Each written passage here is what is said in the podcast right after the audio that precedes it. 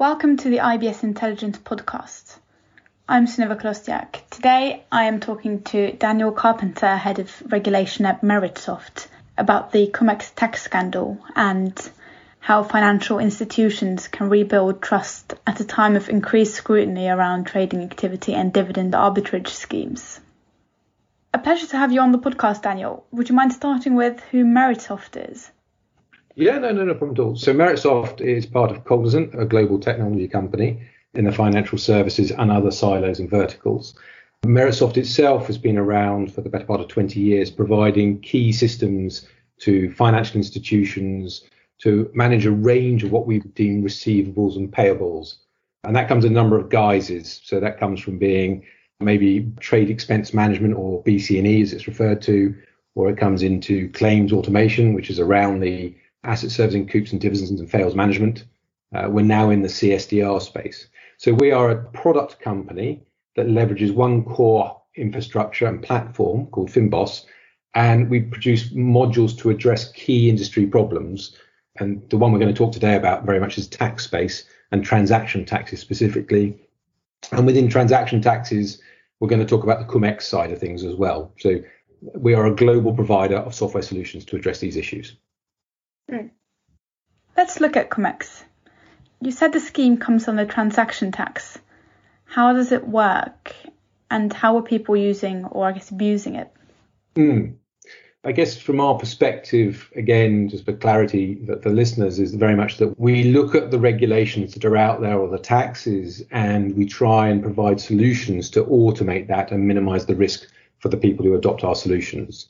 So we, we in no way influence what the regulators introduce or, or the government's introduced. Cum-ex actually, as, as, as tax, so pre-div and post-div announcements, that's actually been enforced for a period of time, some 20 years, give or take. And the idea was that it was to prevent multiple parties claiming tax reclaims against the same dividend notification. And the reason that could happen is that people were buying and selling on the same day, they were going short and they were going long and therefore when the dividend came in, they would basically potentially more than one party would be reclaiming the tax that had been held at source. And what that effectively did, you know, from the government's perspective, and there are multiple governments involved in this. Germany is obviously the most high profile, but around that, there's circa 50 billion of amount of you know tax that potentially should have been going to the government, but actually was reclaimed. So basically, the rules were introduced to prevent that occurring. There's a well publicized cases that have happened in the last couple of years around it. And, you know, I think what's important to sort of talk about is not so much that aspect of it, it's actually around the compliance of those rules by the houses. So, what I mean by that is there are a set number of rules that you're meant to apply and adhere to, and those rules prevent more than one party reclaiming a tax. So it's not that people necessarily do it anymore, that you know everyone behaves by the rules, but it's being able to prove and evidence you're behaving 100% by the rules that are enforced. In our experience, many houses haven't industrialized this process and they haven't looked at certain key aspects of the rules and requirements. And to pick up on a couple of those key points, I think, to prevent uh, double reclaiming, they've introduced things like the 45 day holding rule. So you are meant to hold the particular security. It's predominantly dividend orientated sort of tax reclaims, but coupons can be caught as well. And if you don't hold it for 45 days before or after the dividend event, then you aren't meant to process it. So you've really got to prove you've got that position 45 days before and you hold it 45 days afterwards. And part of the issues the banks will have is that the people who are doing the tax reclaims element don't necessarily have oversight of what's happening on the trading aspect. So they can't be sure that someone hasn't traded in and outside of those 45 days. So that's one example of why you need to systemize this and, and address the issue. And there's another point I'll pick on, which is something to do called safe harboring. And when you buy something, the rules are that you can buy and sell, buy and sell, buy and sell. But to do that, you're meant to operate on a FIFO basis to work out on a first in, first out basis when you're selling to hit that 45 day safe harbor rule I just talked about. you need to track things for that whole year. And are the institutions aware of that? How are they doing it? Do they have a record and repository to make sure they are adhering to it before they hit the 45 day rule? And a third aspect that we've come across, which is quite interesting, is the hedging aspect of it. Because if you do go and do a tax reclaim, again, the division of responsibilities within the institutions potentially leads to a misreclaim because the operations could go and ask for a 100% reclaim, which they believe is well within their rights if they've applied the 45 day rule and the safe harbor rule. But actually, if they then say to the front office, well, have you been hedging any of this amount to de risk it from the bank's perspective? And it is highly likely that someone else in the organization has done some hedging off the back of it. And if they do the hedging, then that percentage is meant to be discounted from the tax reclaim. So if you had a hundred thousand pound tax reclaim and you find out 15% of it has been hedged, you're meant to reduce that 15,000 off your tax reclaim to reduce it down to 85,000. So there's quite a lot of rules that are there to protect and make sure people are enforcing and best practice. And, and I guess the key question for a lot of people is, are you addressing this? How are you addressing it? And can you evidence it? Can you look at it and say, I've got an audit trail, if a regulator, if the German regulator comes in, or France, or any other other countries that are part of this process, come in and want to do an audit on me, can I evidence that we are very transparently and quickly, this is how we're behaving and this is why we've reclaimed it, and I can prove it's the right amount to reclaim. So that's, I guess, the history of it, and also some of the key areas that we're finding people need to look at and address, and, and that's why we started analyzing the requirements, looking at the data sets and the attributes, and then building a solution that would provide them with this capability and capacity to handle what I just explained needs to be handled. With the solution you've launched, how are you addressing increased scrutiny and helping traders become more compliant? Yeah, and, and, and, I think again we have to be careful. That, you know, this is not just about the trading aspect of things; it's, it's about the institution as a whole. Mm and the obligations that are on the institution. Because again, traders don't necessarily have oversight of the dividend reclaims aspects coming in, for example. So it's an entity wide issue that needs to be addressed or certainly managed. So, what have we done to address it? I mean, the first thing is to look at the rules and work out all the complexities around it. Once you've identified what the rules are and therefore what you have to achieve, you can look at the data sets that are required to be stored and tracked. As an example, if you are trading in Germany, then you need to track all of your equity positions and you need to look at them on a daily basis. You're buying and selling, that's fine. You then track them and say, okay, I'm now looking at it from a first in, first out perspective. And on the day that the dividend feed comes into a system, which is something we've always dealt with as dividend feeds, we can say, well, our position on this date is this. So that's the first thing you've got to do say, what is my real position on this date? Then I have to look at any movement in holdings in the 45 days to make sure I've had this for 45 days. And then I can work out what the tax reclaim could be. I've also got from a systematic point of view to make sure that when I'm tracking these trades in and out of the system for positions, I'm looking at 45 days afterwards. So we're tracking that and saying, well, actually, you've moved a position out, so that's not eligible anymore. So we're looking at the data feeds from the trading, we're looking at there are some rules potentially around the ref and the static data and the client data that you need in the system. And then you've actually got to do the simple calculation itself as to what the reclaim should be. But you can only do that once you've got the transactions, the positions, you've worked out the 45 day rule, and then you've actually got to look at the hedging aspect of it and say, okay, have I got a feed? Have we hedged any of this? So you may go back to your front office team and just say, in this particular instance, this particular security has a dividend. Have we hedged any of that in the preceding period? If we have, then we have to deduct that from our tax reclaims.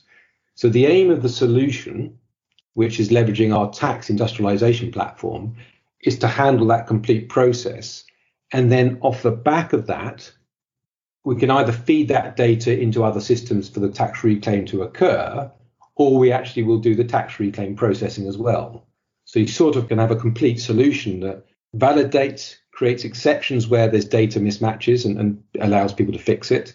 Then it processes it through and makes sure it complies with all those rules. Then it will actually do the tax reclaims processing, do the submissions to the appropriate authorities. And then uh, simultaneously, if appropriate, it can do what we call accruals and the postings and payments side of things to make sure we are pushing and accruing for the right amount of tax reclaim into our general ledgers and accounting system as a bank. So it can do the complete circle, if you like, of that whole process around tax reclaims. Now, many institutions will have a tax reclaim process and they have a solution, but the element they are highly likely to be missing in our experience is the CumEx calculation aspect of things and how to manage that particular element of tax reclaims.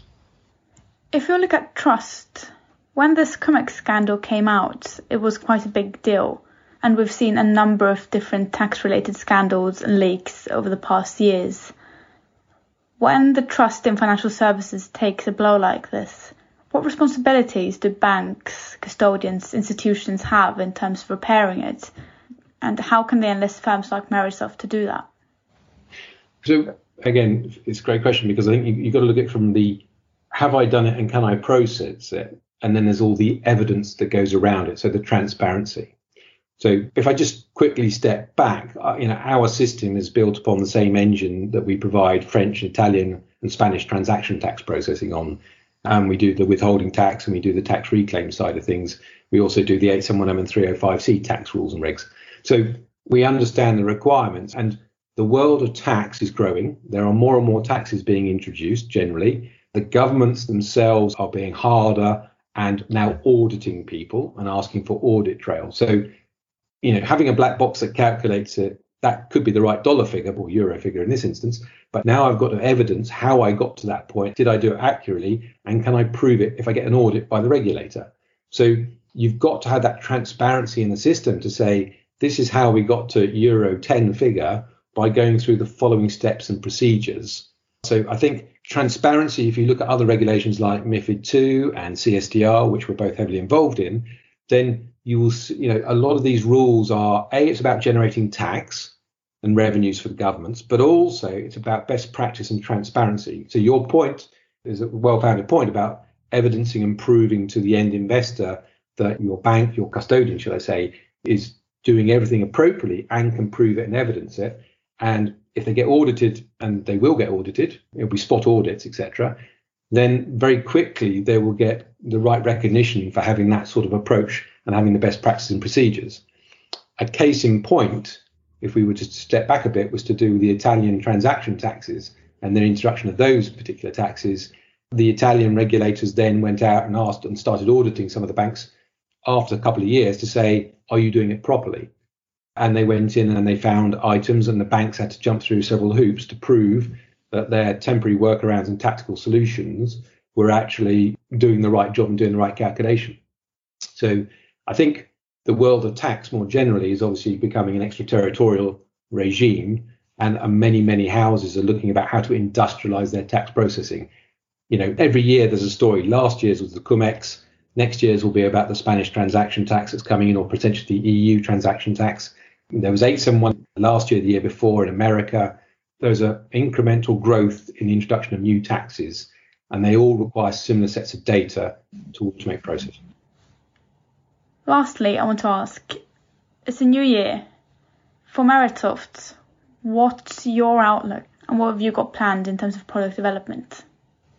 Yeah, a fair question. So I'm thinking of the, the different areas because we have multiple solutions addressing key areas. And it's well publicized that one of the key areas we've been focusing on is CSDR, to do with the settlement discipline aspect of that and the penalties, the fails, and the buy ins processing. So we are delivering those solutions to banks at the moment. These are global houses who are looking at automating that process and having a sort of single pane of glass across their fails management, but complying with the CSDR legislation. Now, there's been a slippage in time by ESMA and the regulator to push that out for another year to 22, but the projects are un, in flight. So we're focusing on that. From a tax perspective, more specifically, then, as I said, we're looking at the CumEx. We built in the Spanish FTT rules that come in mid January so that people can now have a single system that looks after French, Italian, and the Spanish, and any others that come on board of that ilk we anticipate that there'll be people at the end of this year looking about the 871M IRS legislation, which is meant to come in back in vogue.